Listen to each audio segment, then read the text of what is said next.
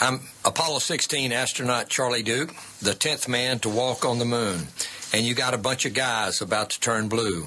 This is The Space Show, Australia, on eighty-eight point three Southern F M.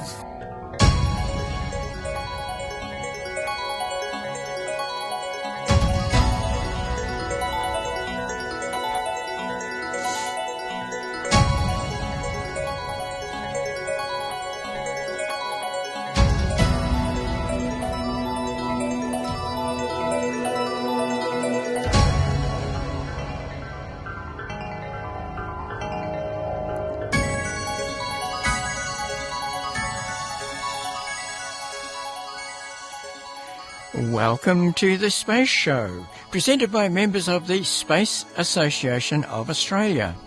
Hello, I am Andrew Rennie. On this evening's The Space Show, Nothing So Hidden, Episode three of three, The Voyage of Apollo sixteen. And, uh, well, we better get underway pretty quickly. We'll have a lovely afternoon. Kiss the world goodbye and away we fly. Destination moon. Travel fast as light till we're lost from sight. The earth is like a toy balloon. Welcome to the final of our three-part series, Nothing So Hidden, the story of Apollo sixteen. Fifty years ago, John Young, Charlie Duke, and Ken Mattingly were being debriefed after their ten-day voyage to the Descartes region of the Moon.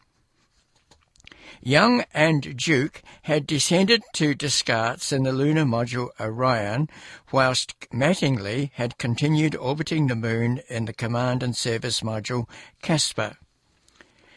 Before the space age, there was an energetic debate in the scientific world as to whether the craters on the Moon were caused by asteroid impacts or by volcanic activity. One of the reasons the Descartes region was chosen as an Apollo landing site was because Descartes was thought to be volcanic. Young and Duke were tasked with finding volcanic rocks. They found none.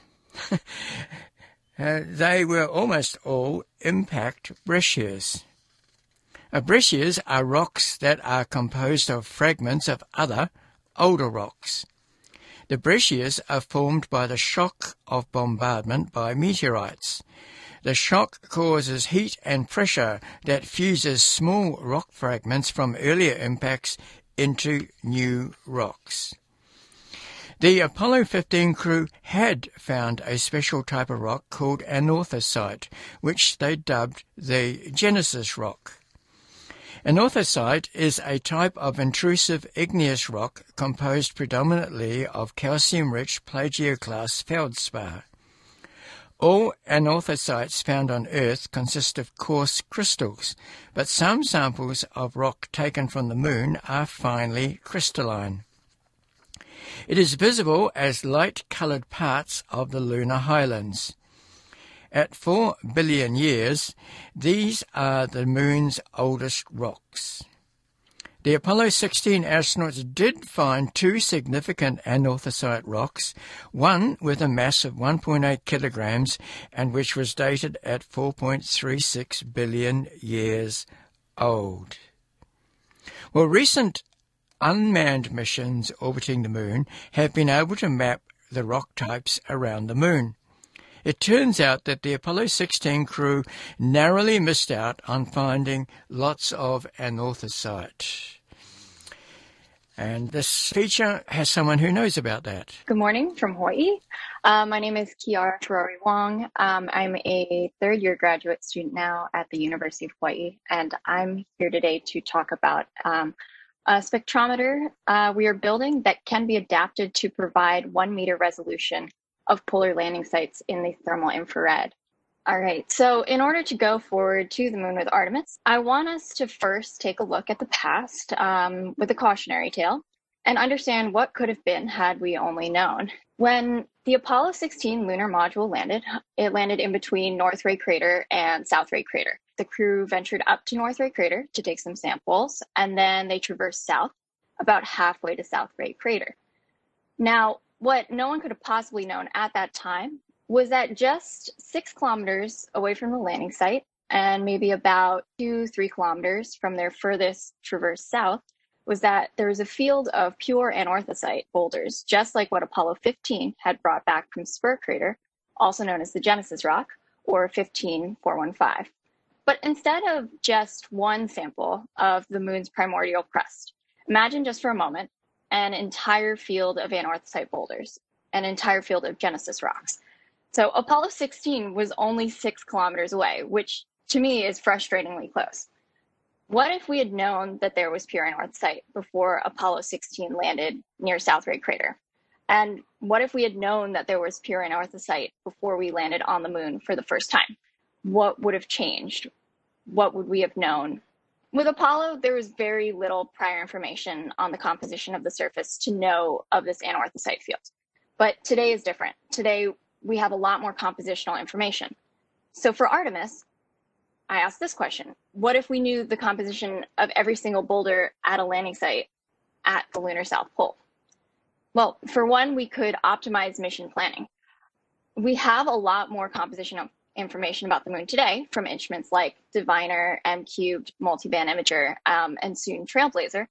Uh, but even those can't tell us about the composition on a human scale, which is incredibly important for when you want to put astronauts on the moon. However, it's not that far outside of our reach of sensing capabilities. Uh, currently at the University of Hawaii at Manoa, we are building a CubeSat for NASA's Earth Science and Technology Office called HiTi, or the Hyperspectral Thermal Imager, uh, and that will launch in twenty twenty-one from the International Space Station.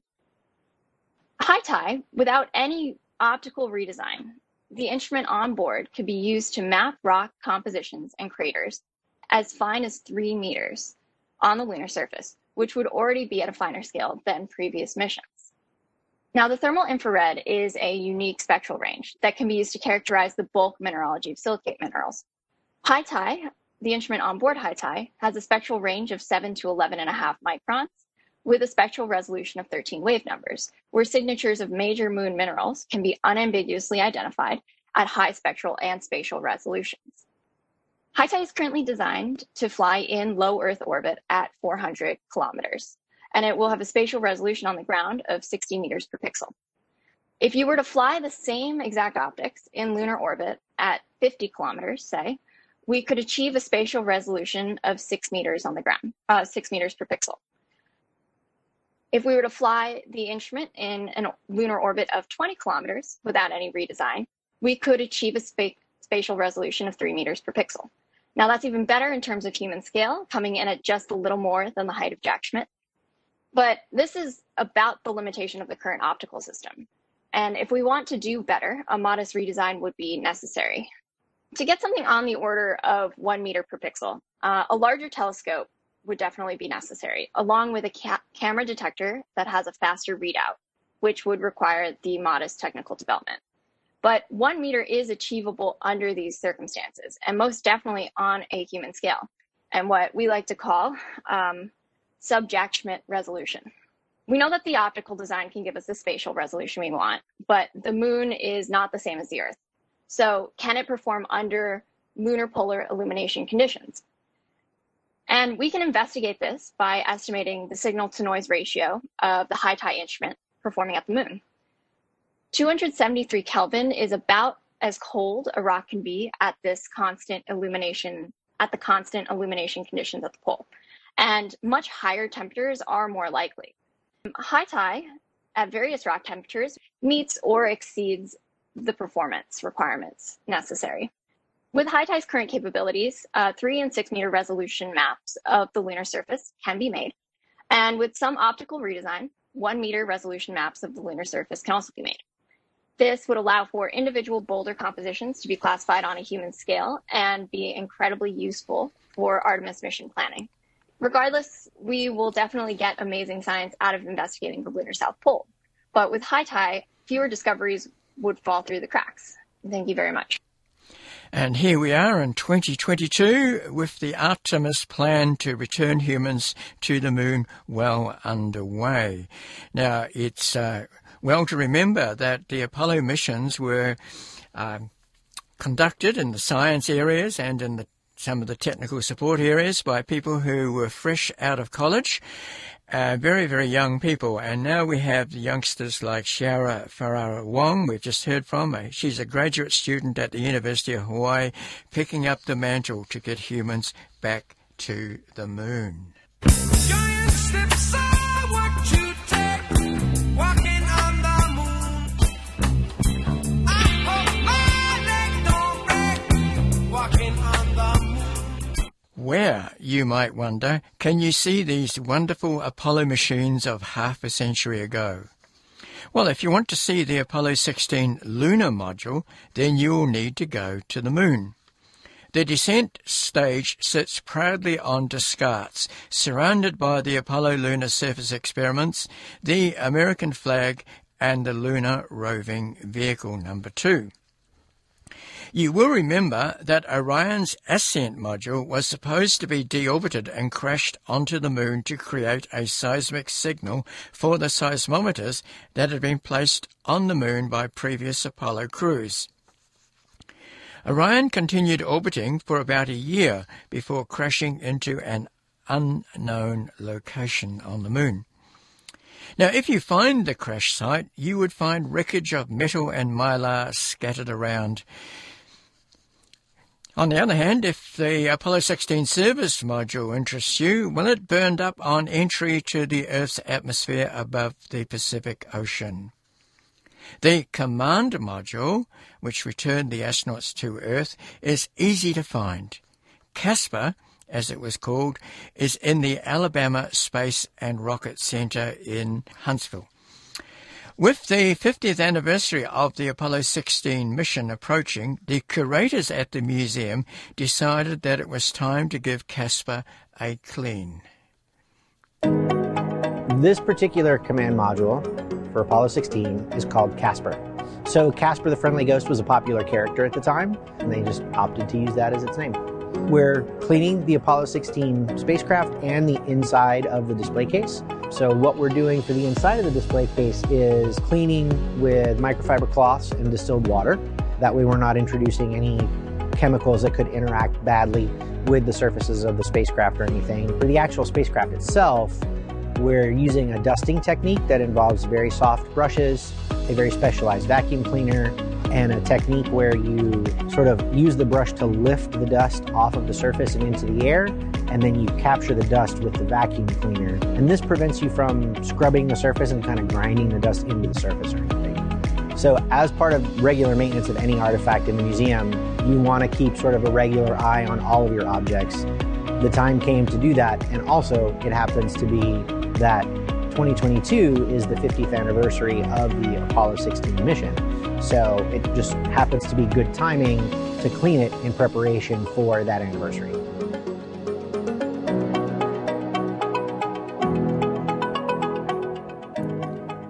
The museum curators also asked Christian Sutton to narrate this amusing first-person story of Casper's moon adventure. Sometimes if you're lucky, you get the chance to embark on the adventure of a lifetime.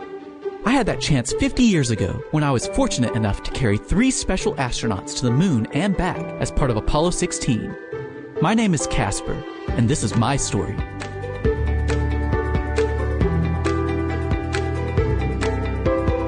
John Young was to be our commander. He was a veteran astronaut of three previous space missions. There was Charlie Duke, our lunar module pilot, who was embarking on his first mission to space.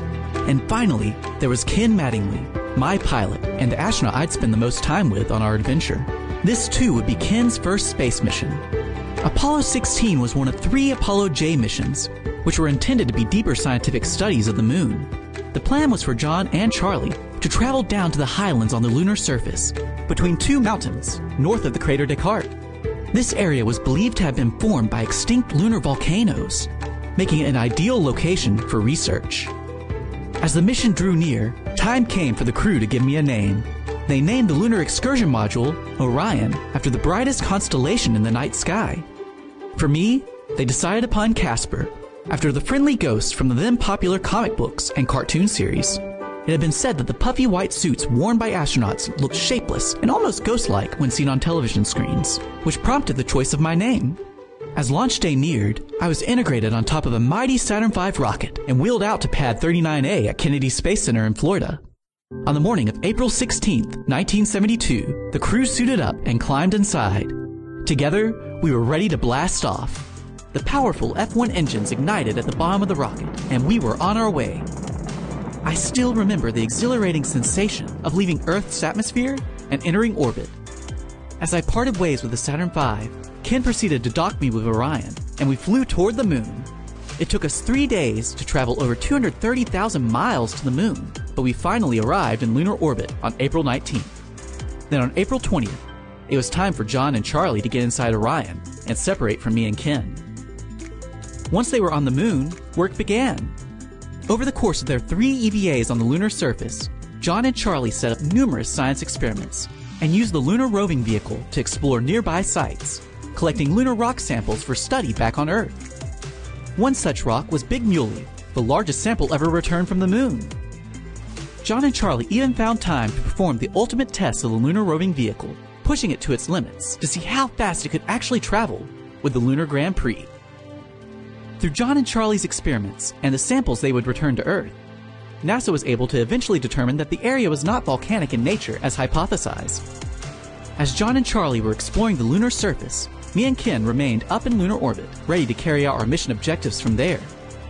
Ken performed many photographic observations and science experiments using a suite of scientific instruments in my Sims bay. Together, me and Ken were able to verify the data taken by Apollo fifteen's command module and provide new information on lunar terrain not previously covered. On April twenty-third, John and Charlie blasted off from the lunar surface and reunited with me and Ken in orbit. We jettisoned Orion and set a course back toward Earth. While en route, Ken performed an E V A of his own, retrieving film canisters from my Sims bay. Then by April twenty-seventh, we had made it back to Earth orbit and began atmospheric re-entry. While the heat was intense, my heat shields managed to protect the crew inside, as we successfully passed through the atmosphere. When my parachutes deployed, I knew I had done my job. Together, we drifted safely toward the waters below. With my job complete, it was time to think about retirement. In November of nineteen seventy-three, NASA transferred me to the Smithsonian, who delivered me to the Alabama Space and Rocket Center in Huntsville, Alabama. The Alabama Space and Rocket Center, now known as the U S Space and Rocket Center, has remained my home for nearly fifty years. Over the years, I have had the privilege to share my unique story with guests at the center. I've even had old friends like Charlie stop by to see me from time to time. While my adventure to space may be history, I have a new and equally significant purpose, for it is the adventures I inspire in those who visit me that will carry my legacy into the future.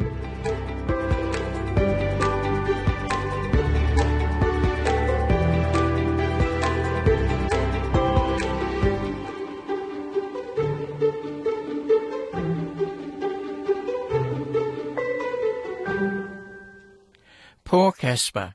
Having been to the moon, it now spends its time locked in a glass display in Huntsville, with thousands of people gawking at it every day. Well, at least Casper's parachutes occasionally get to travel. For example, in two thousand nineteen, in twenty nineteen, one of the parachutes went to Brisbane, to be spread over the heads of the visitors to the Queensland Museum. And uh, that's where I saw the parachute. More about Nothing So Hidden, the story of Apollo sixteen, coming up. On F M, online and on TuneIn, twenty-four seven. This is eighty-eight point three Southern F M. I saw the crescent.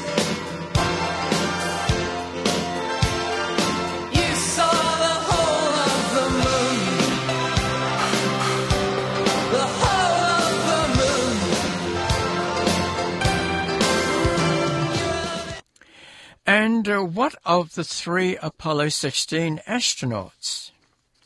Having flown two Gemini missions in Earth orbit and been to the Moon twice, you might think that John Young's astronaut days would be over. But no, he went on to command the first and ninth Space Shuttle missions and was in line to command a third, this one to deploy the Hubble Space Telescope, when the S T S fifty-one L mission exploded, destroying the Challenger. I remember I was present when he was asked, uh, was he going to fly again? Uh, and his wife said, no. Well, he retired from NASA at the end of two thousand four and died in January of twenty eighteen at the age of eighty-seven. When Charlie Duke visited us in the Southern F M studios, I asked about what he did after Apollo sixteen. You returned to Earth safely and then worked, you mentioned you worked on the shuttle for a while. Uh, yeah, uh, well, uh, next I went to backup crew on Apollo seventeen, yes. uh, which was a surprise. Uh, uh, they uh, they had a backup crew on seventeen, but uh, uh, they got uh, removed uh, for some uh, problems, and so John Young and, and Stu Rooster and I became backup crew for Apollo seventeen in like uh, late June of nineteen seventy-two, and so we trained till the end of Apollo. Uh, as backup. And after Apollo was over, then I went to work for Space Shuttle. First in the astronaut office, uh, monitoring uh, crew station uh, design, uh, airlock, uh, working on the crew state, uh, cockpit layout, uh, uh, airlock, and also a little bit with uh, Bruce McCandless on the manned maneuvering unit. Then I went on into uh, more of a management job, working uh, as a technical assistant to the manager of the of the uh, shuttle program, and then I went into uh, shuttle operations. Uh, NASA wanted me to move to uh, uh, take a job in in uh, Washington as a deputy administrator for uh, legislative affairs, but uh, uh, I uh, my kids didn't want to go, Dottie didn't want to go, and uh, it was. And we'd had such a tough time with our marriage, it was going to be just a big problem moving to Washington, mm-hmm. So I turned it down and ended up, uh, then I ended up in shuttle operations when I decided to retire due to a, an opportunity I was presented in business. You decided not to stay on for the shuttle flights and, yeah. and do that, whereas some of the other Apollo astronauts did. Yeah, both guys I was on that it went to the moon with did. T K Mattingly mm-hmm. flew, I think, the th third uh, shuttle flight. John Young was the first. Uh, and then a lot of my group stayed on, and they flew uh, shuttles. But uh, uh, I decided to leave. Uh, looking back, uh, I've had a few regrets. Uh, uh, I sometimes wish I'd have stayed around for a couple of years with Space Shuttle and flown at least one of the test flights, or mm-hmm. and I could have done that. But I didn't, and so that was one of the regrets, I guess, uh, partial regret, let me put it that way, that uh, that I had, that I didn't stay for another six or seven years. And uh, what had he done after leaving NASA? Now, it's nearly forty years since you left NASA. Mm-hmm. What have you been doing since then? Well, uh, after I left NASA, I went into... I didn't have enough time in the military to finish uh, retirement, so I went in part-time into the military uh, Air Force Reserve.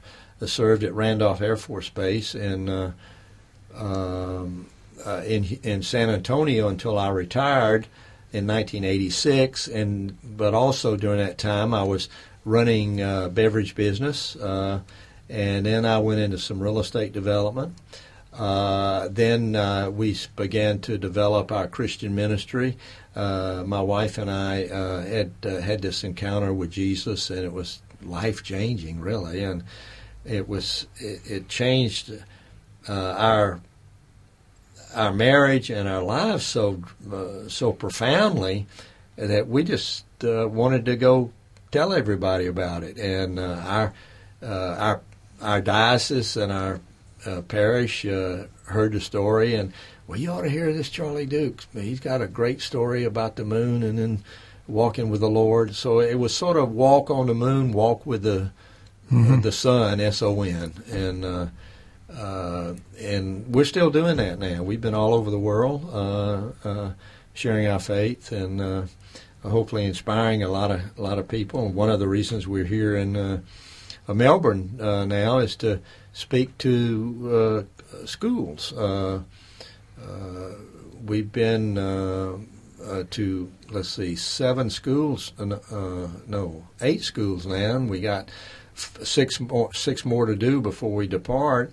And spoke to two groups today, both a thousand kids, and uh, you know, if you can change one life and motivate one person, it's all worth it. So. Uh, Uh, we uh, uh, do that, and also I uh, am involved now in motivational speaking. I do stuff for uh, organizations, uh, associations, individual companies.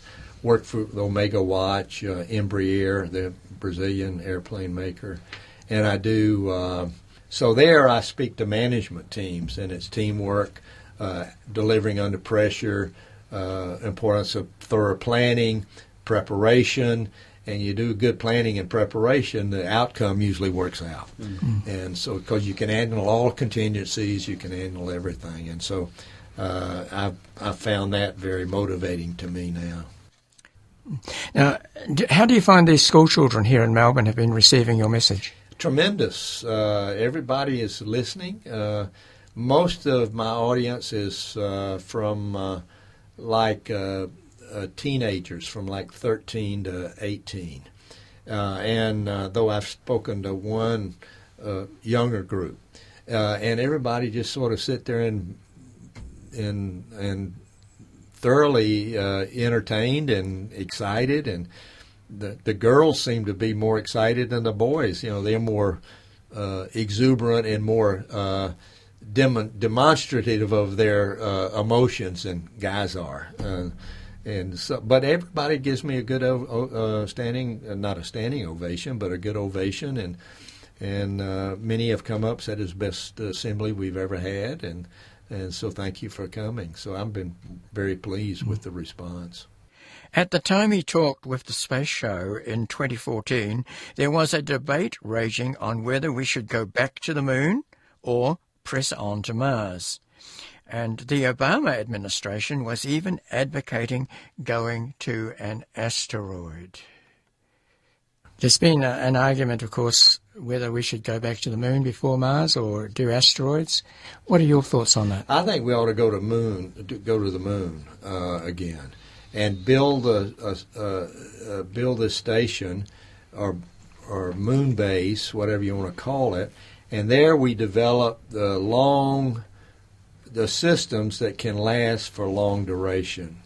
Because if we went directly to Mars without any history and experience on these systems, you're on your own. Mm-hmm. And you, uh, you, you can't get any help from Houston at Mars. You know, it's too long of transmission. And uh, uh, so you're autonomous.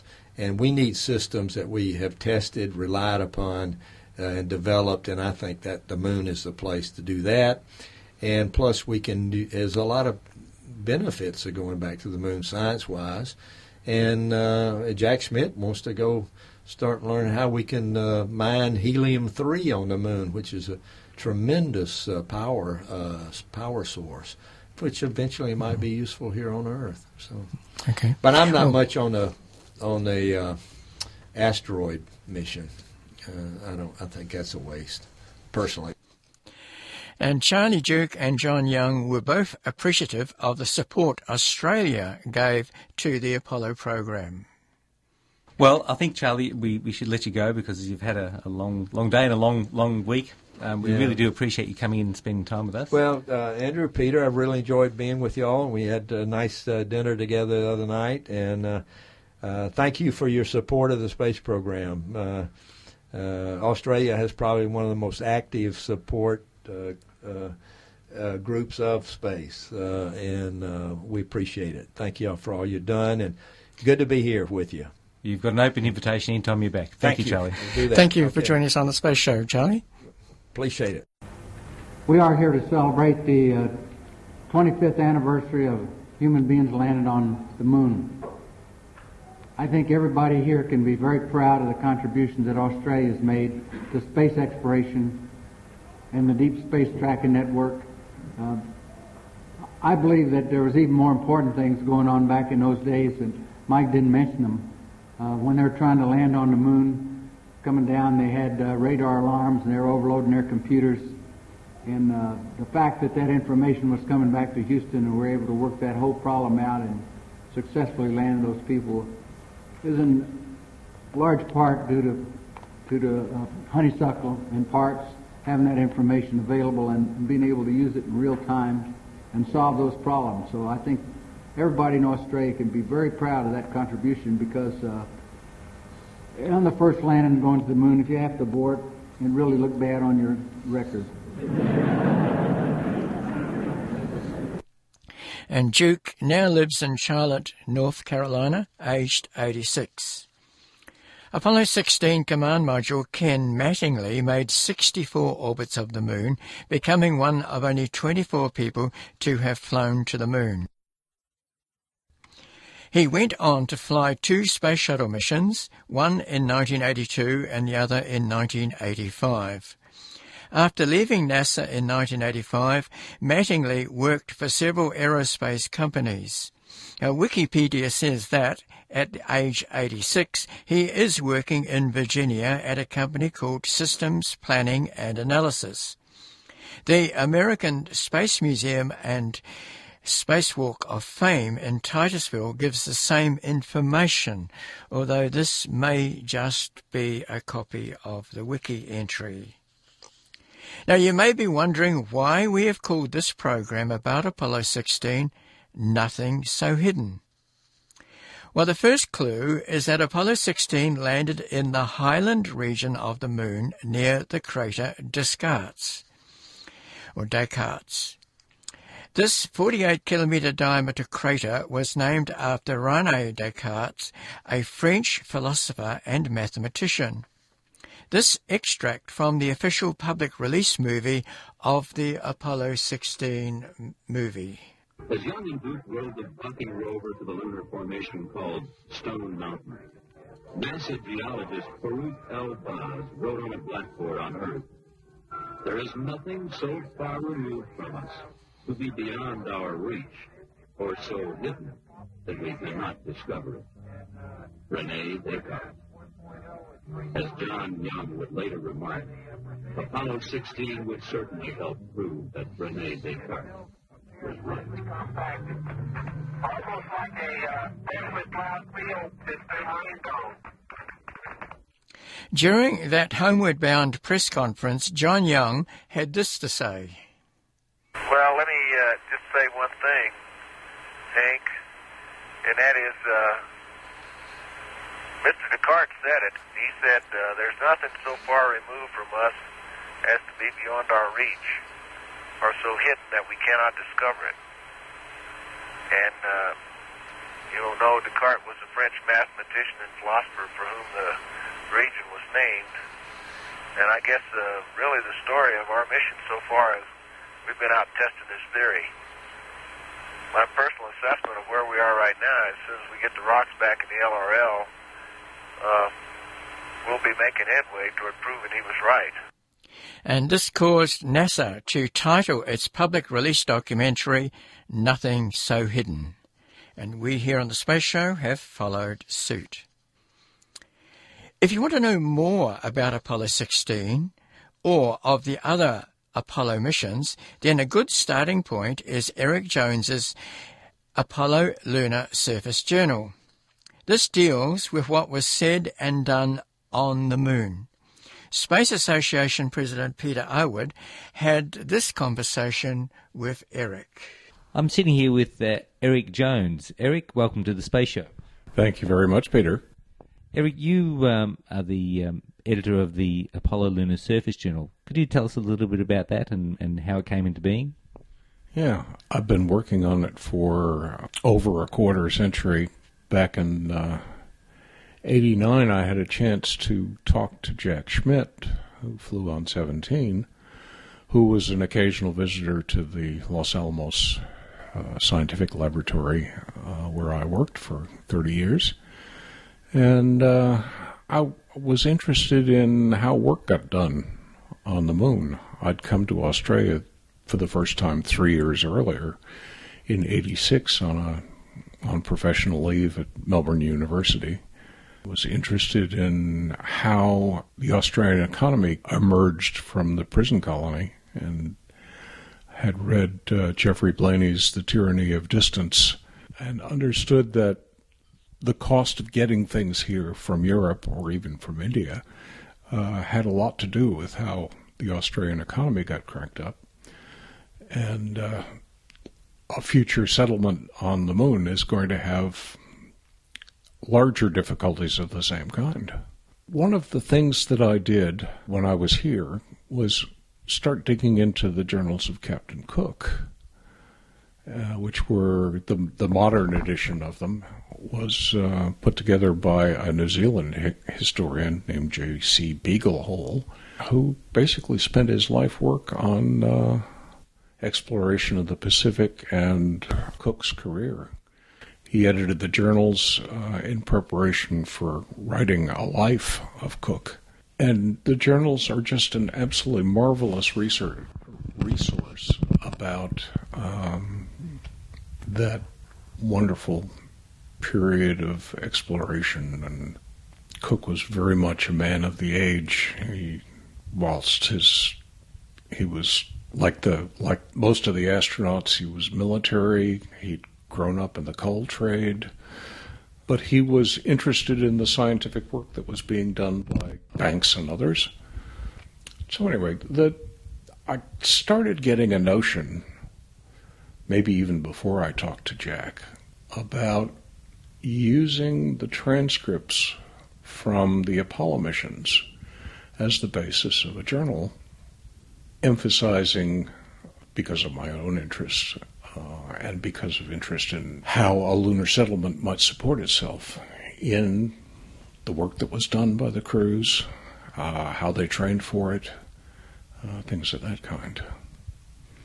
So Jack and I talked about it for an hour or so that first time, and got together a few months later at his uh, Albuquerque office, and went through a bit of the journal, uh, through a bit of the transcripts, stopping frequently so I could ask him what the hell's going on and how did you train for that, what was easy about it, what was hard about it.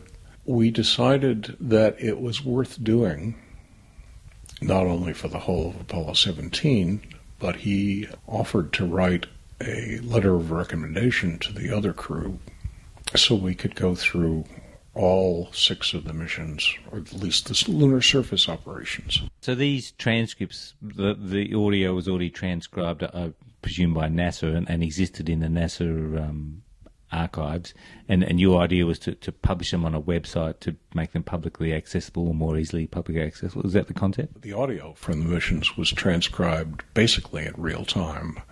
The NASA Public Affairs had a crew of typists behind a curtain in the in the main auditorium, and they would uh, be given tapes from the audio so they could type it up pretty much in real time for the media, because the media, of course, wanted, particularly on eleven, wanted to have instant access to to transcripts.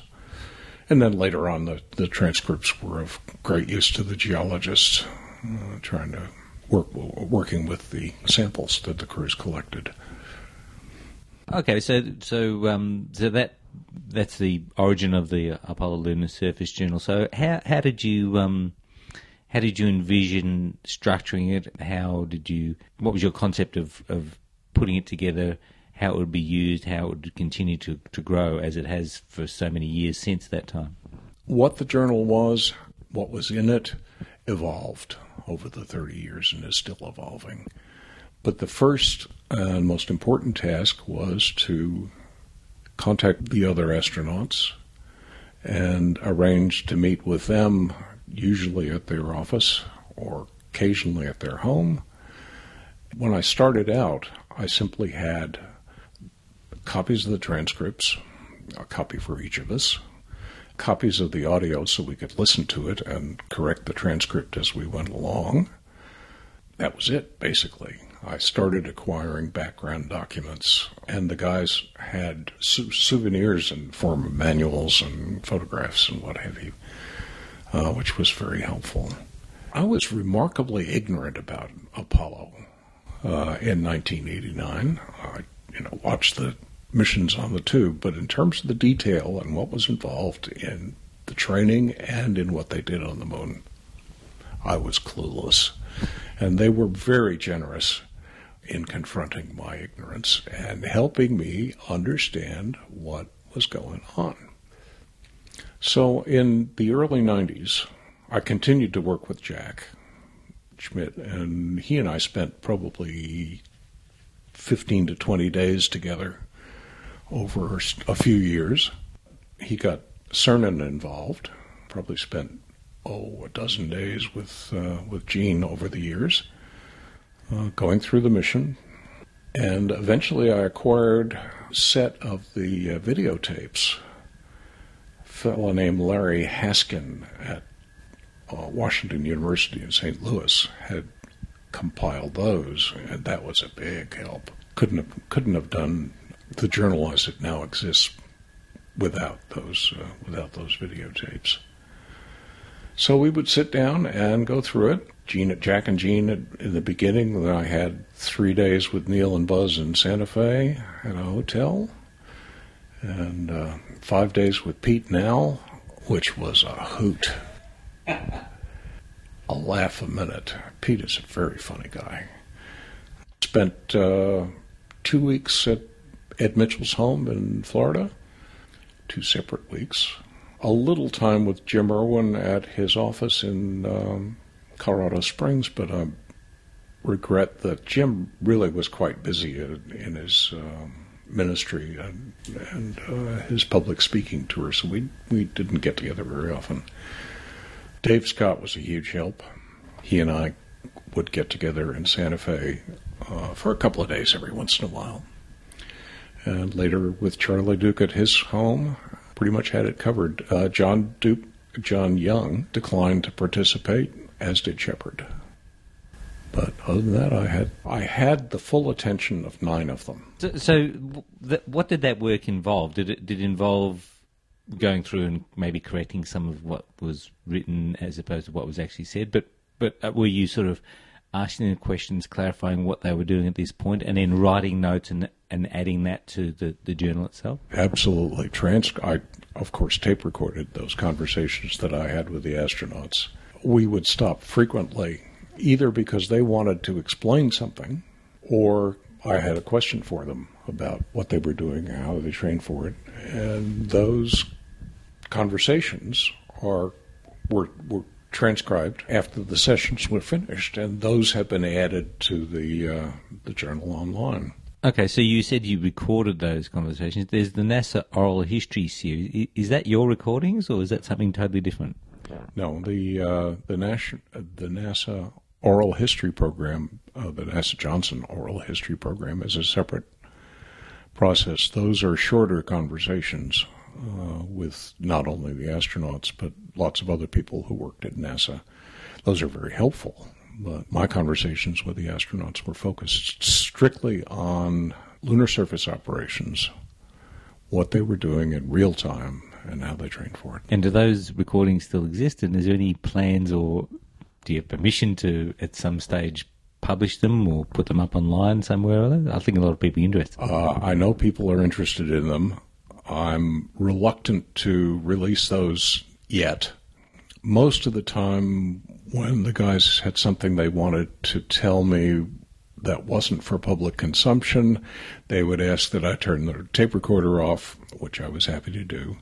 One of the people who has helped me with the journal is my good friend Ken Glover in Ottawa, Canada, who digitized all those tapes for me.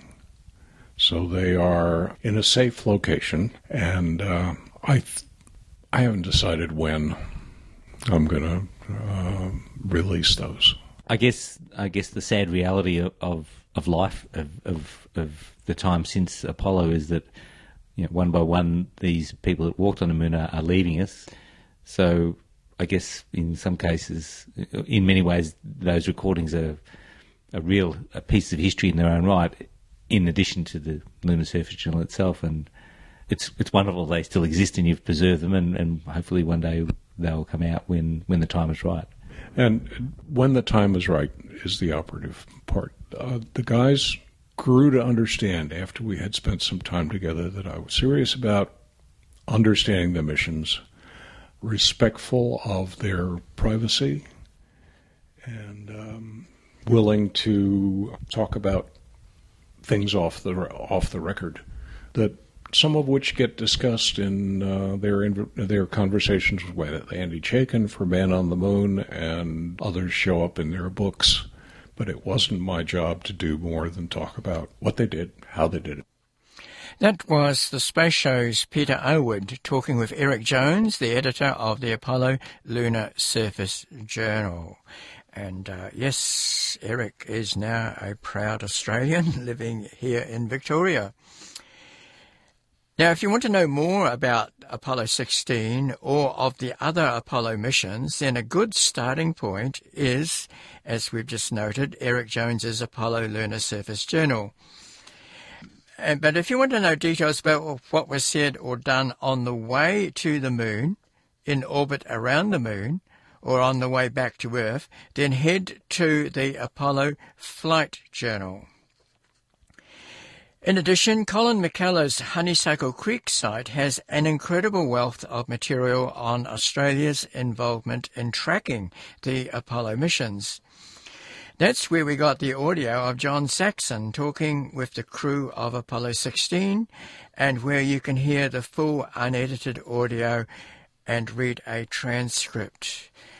And uh, we're going to hear from John Saxon after these messages. eighty-eight point three Southern F M, the sounds of the Bayside.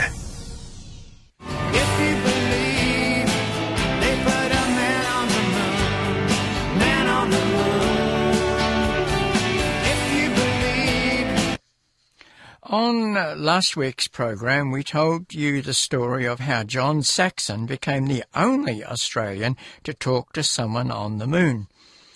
At a recent Space Association of Australia meeting, President Peter Owood introduced John to the members. Uh, next, we're going to hear from John Saxon. John was the operations supervisor at Honeysuckle Creek at the tracking station here. He supported all the Apollo missions at the operations console. And John also spoke to John Young and Charlie Duke on the lunar surface. If he gets time, he might tell you about that. Uh, he wasn't supposed to, but he stepped in and um, and had to take, fill in the gap. We'll hand over to John Saxon now. Um, what, I, what I'm preparing to do is to give you a flavour of the Honeysuckle Station. Yeah, well, uh, this is, this is telling everybody what they already knew, and that is that you need three stations around the Earth to give you some coverage of the moon as soon as they're beyond geosynchronous orbit, actually a little bit below that. And equally so, these were the three stations, and here was Honeysuckle down there, Goldstone in the Mojave Desert, and Madrid just just up in the hills above Madrid, really. And it was opened by yet another Prime Minister, Harold Holt. Yes, Harold Holt uh, visited the station after he had opened it officially with, uh, anyhow, that was in uh, seventeenth of March nineteen sixty-seven. The station itself was built mostly in nineteen sixty-six. I arrived there after spending some time in uh, the uh, Network Training Center in uh, in Greenbelt, Maryland, uh, which I went to before I actually emigrated out to Australia. So I had to fly from England to Greenbelt to go for the um, training, which was called the Manned Spaceflight uh, Operations Supervisor Training or something similar. And uh, then I had to fly back to England in order to emigrate down to Australia. Picturesque can... natural surroundings and very uniquely picturesque name, the Honeysuckle Creek Tracking Station. Dominated by its saucer-shaped radio antenna, eighty-five feet in diameter, it's the sixth such station to be constructed in Australia, and places this country second only to America as the Western world's most important space tracking country.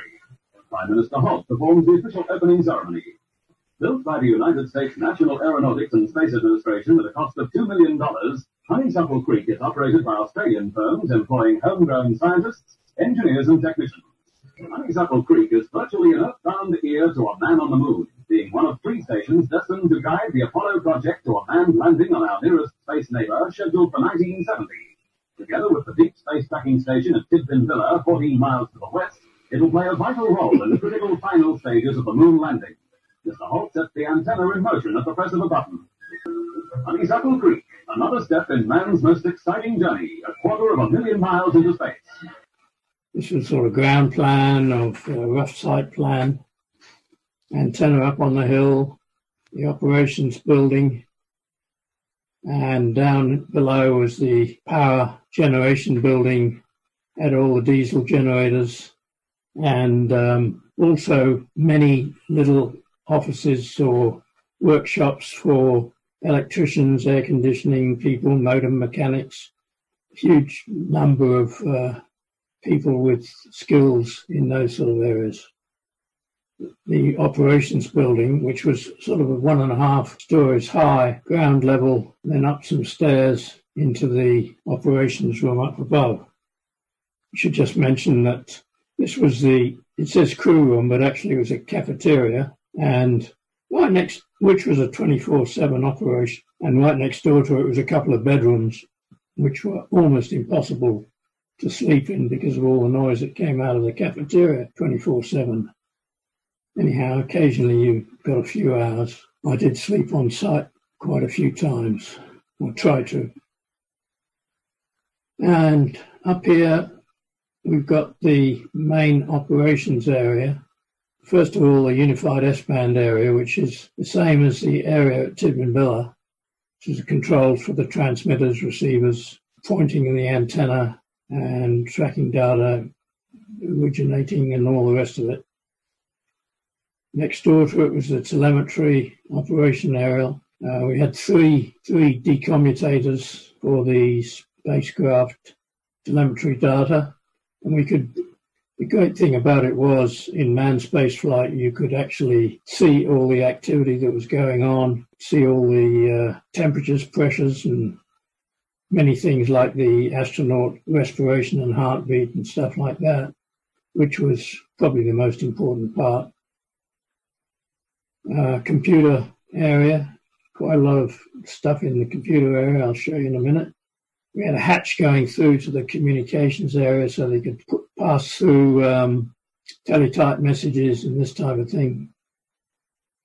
And that was called the communications switch room, but it was really the wire room mostly, where all the intercoms, every position had different sets of buttons on it, and they were all wired up in there. And really what the operator is doing, he can drive the antenna to the acquisition point where we expect the spacecraft to appear, and then um, once it does appear, it's a sort of a dance between him and the receiver operators.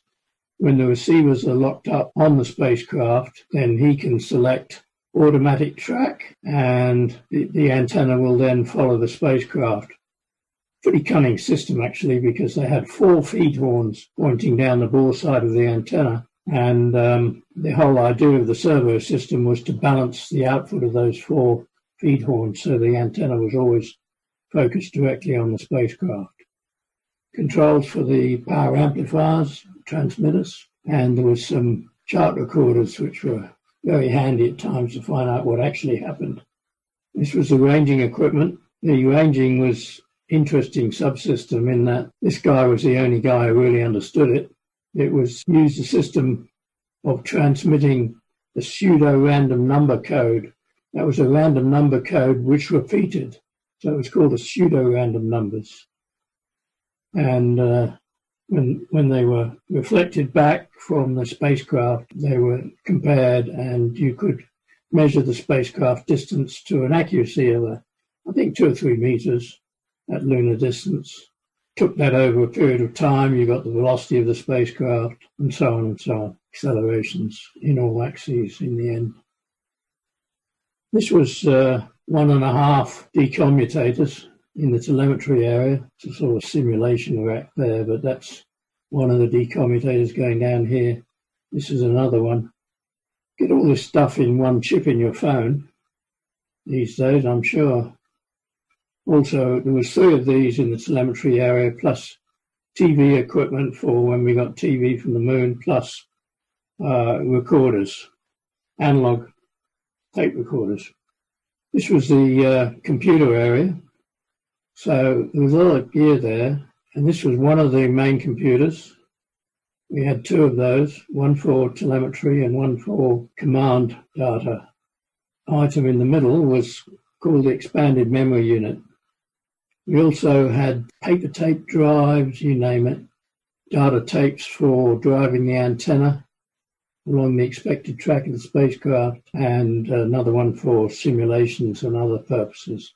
One of these computers, I can tell you, was, I think, uh, had a two microsecond uh, cycle time, had uh, something like sixteen K, or it, it might have been It might have been uh, thirty-two K of thirty bit memory, and lots of input-output channels. Did a lot of parallel computer go computing going on in there, including handling the tape handlers and many other functions. Uh, this was the operations console. Now, I should say something about this, because basically it uh, was where Mike and I worked. I was lucky enough to do all the Apollo missions there, plus Skylab, plus uh, various other bits and pieces from that console. I should say that uh, around the manned spaceflight network, it was expected that all the equipment would be the same in all the stations, so that when they sent out instructions and all the rest of it, uh, they would know uh, how, how the stations were laid out and what the controls were and all the rest of it. This console, after Mike Dinn finished with it, and bore absolutely no resemblance to any other console in the uh, manned spaceflight network. Speaking to the Space Association of Australia, that was John Saxon, who uh, had various jobs at the Honeysuckle Creek tracking site that's in the Australian Capital Territory. Well, this has been the final episode of our three-part series, Nothing So Hidden, the story of Apollo sixteen.